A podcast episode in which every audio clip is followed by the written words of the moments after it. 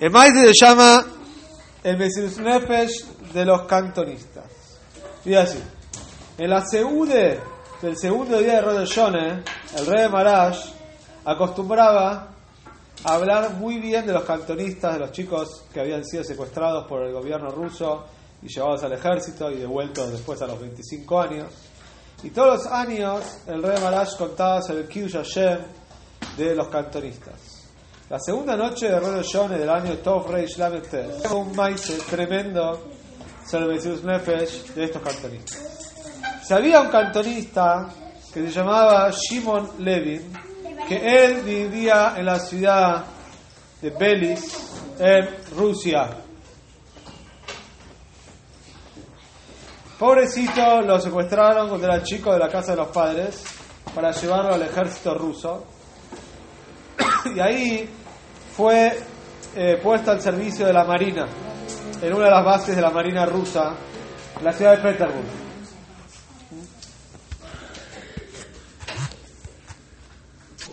En una de las visitas del Tzemach Tzedek a la capital, a Petersburg, entonces los Hayalim, los soldados Yehudim que estaban justamente en la ciudad, le pidieron por favor que venga y que hable con ellos. El Tzemach Tzedek obviamente fue, les habló y los alentó al cumplimiento de mitzvahs. Al final, los soldados le dijeron al Tzemach lo siguiente. Dijo así, eh, perdón, al revés, Tzemach le dijo a los soldados, dijo así, sobre una, cuando a una persona yudí le piden que Hazel Sholem esté contra su judaísmo, entonces hay que entregar el alma.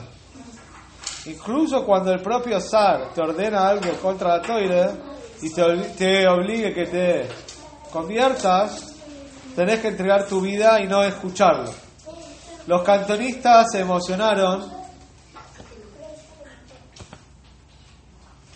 mucho de las palabras de y entre una de las personas que estaba ahí escuchando estaba el marino Shimon Levy. Y lo que dijo el Tzedek a Shimon le tocó muchísimo. Después de unos años sirviendo en el ejército de Rusia en el norte, Shimon Levy fue subiendo de nivel en el ejército hasta que terminó siendo uno de los generales, una persona muy importante de la marina rusa donde la ciudad de Sebastopol, Sebastopol es una, hay un puerto muy importante. ¿sí? Bueno, esto queda en Crimea, justo una zona de, hoy en día en el mundo que hay muchos problemas.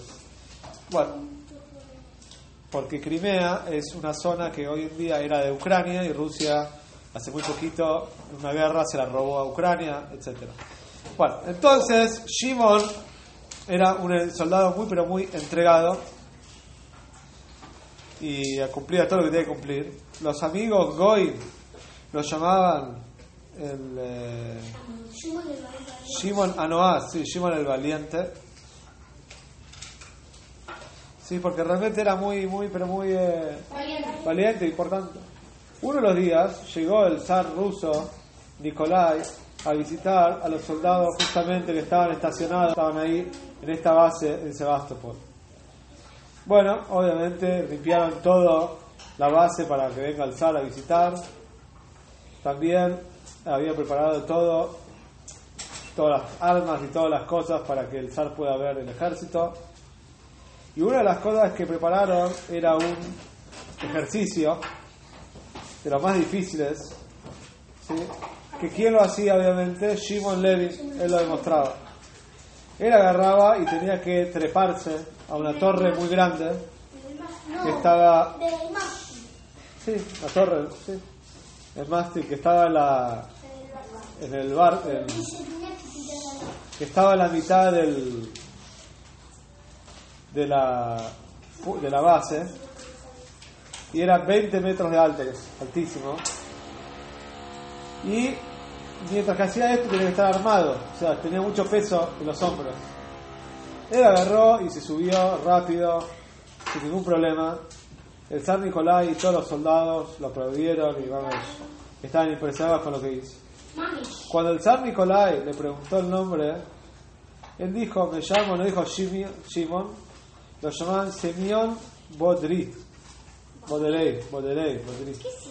Ese era el nombre que él usaba en ruso, lo llamaban Shimon, no, Semión. Bueno, cuando el zar se quedó emocionado con la fuerza de Shimon, entonces dijo, quiero eh, premiarlo mañana, díganle a este soldado que mañana le quiero hacer una ceremonia para premiarlo. Y van a venir todas las personas importantes del ejército.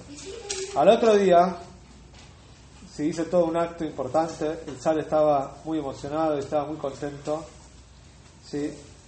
Y eh, iban a premiar a Shimon, Shimon Levi.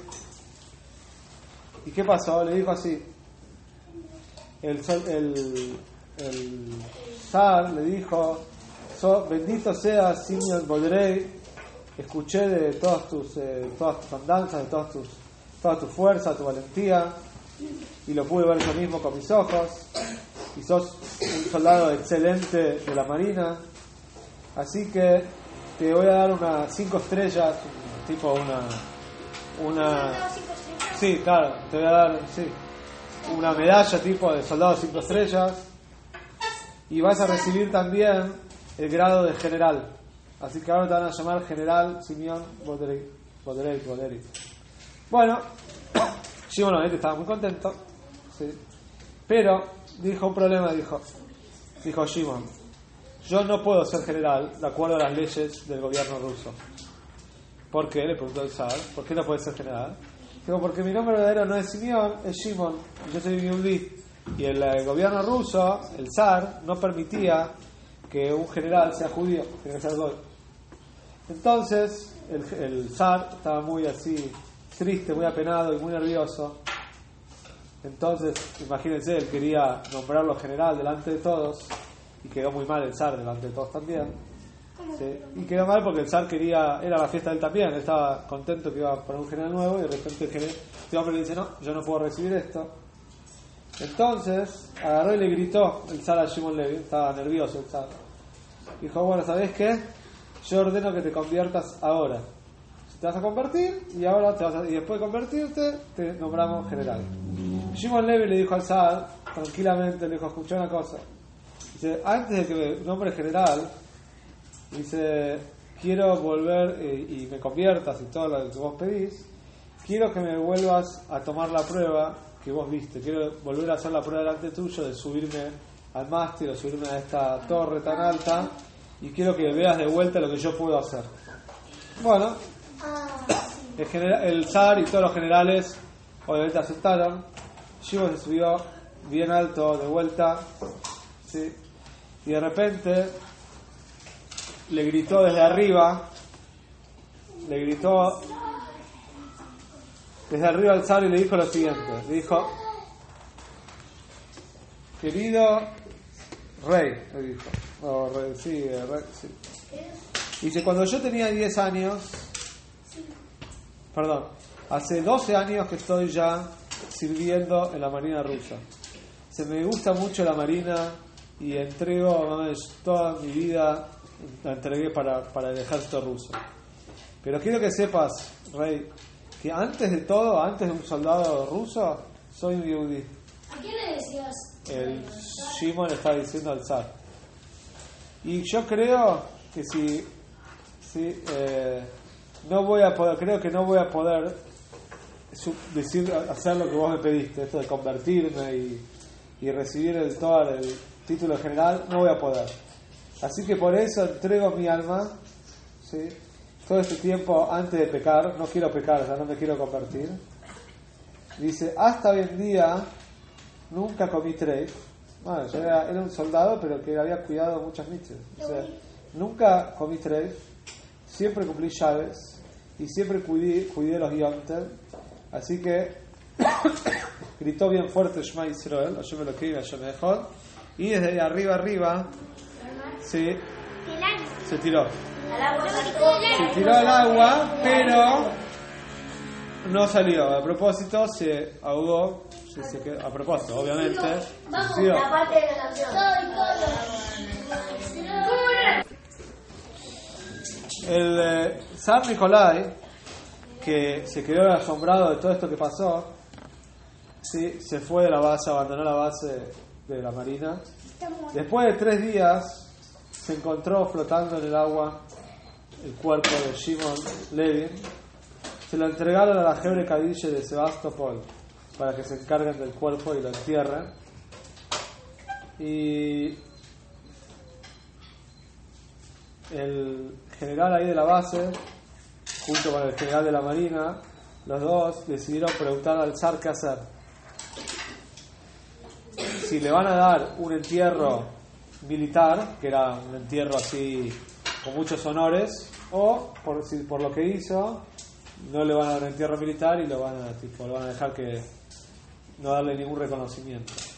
Al final el zar decidió que la levalle de Shimon va a ser una levalle importante y va a ser una levalle, aparte de judía, va a ser una levalle militar. Así que pidió que por favor lleven el cuerpo de este soldado a la base y en tres días van a cuidar el cuerpo y toda la gente va a poder venir a visitar, no que se va a poder ver, pero que van a poder visitar, hacer un teilim o algo así. y así hicieron. Ahora, ¿qué pasó? ¿Había un problema? El problema era que el zar había decidido que van a enterrar a Shimon Levin en un cementerio Goy, cementerio del ejército Goy. Así había dicho el zar. Porque el zar así había decidido. Ya porque se quedó con bronca, a propósito dijo que lo entierren con los Goy. Ahora Shimon, el santo, que yo pido tenía dos amigos que eran también marinos con él. Y estos dos amigos, como Shimon Levin, eran Yehudim que los habían secuestrado cuando eran chicos. Y todo este maíz de sus nefes de Shimon los quedó muy así impresionados a ellos. Y cuando escucharon de que lo van a enterrar a Shimon en un cementerio Goy, entonces dijeron vamos a hacer lo imposible, pero no vamos a dejar que nuestro amigo lo entierren ahí. Ahora, ¿cómo podrían hacer para no enterrar a Shimon en este cementerio? Sí, y faltaban 24 horas para el entierro, te faltaba muy poquito, ¿cómo iban a hacer? Entonces dijeron, vamos a hacer lo siguiente. Era algo muy, muy valiente. Decidieron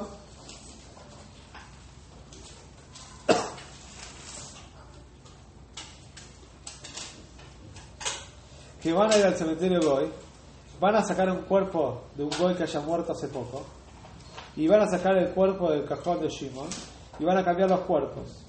En el cuerpo, en el cajón donde está Shimon van a poner el cuerpo de Goy y el cuerpo de Shimon se lo van a llevar para enterrarlo en un cementerio de judíos. Y así hicieron.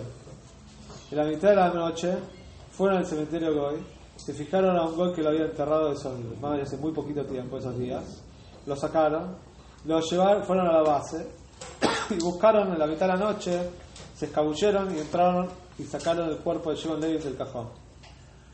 Bueno, ahora, ¿cómo hicieron para que no se den cuenta los guardias de la base? Antes de eso, le regalaron a los guardias de la base varias botellas de mashke para que los guardias de la base se emborrachen y no se den cuenta de todo lo que está pasando. obviamente era muy difícil no darse cuenta de lo que estaba pasando. Estaban todos borrachos, nadie se iba a dar cuenta. Y cuando estaban mames muy, muy borrachos, entonces hicieron lo que hicieron. ¿sí? Se apuraron. Pasaron unos meses y parece que uno de los soldados que se emborrachó y que tenía que cuidar la base esa noche, se enteró de lo que pasó y se dio cuenta que habían cambiado los cuerpos. Así que, ¿qué hizo? Fue a la base, al, general de la base y delató a los ¿sí? que ellos habían hecho eso. Ahora, ¿qué decidieron? Los Goy decidieron que van a abrir el cajón de Shimon a ver si está Shimon adentro o si de verdad cambiaron el cuerpo. Obviamente, cuando abrieron el cajón de Shimon, el que tendría que haber estado Shimon, encontraron que no era, no que estaban ahí.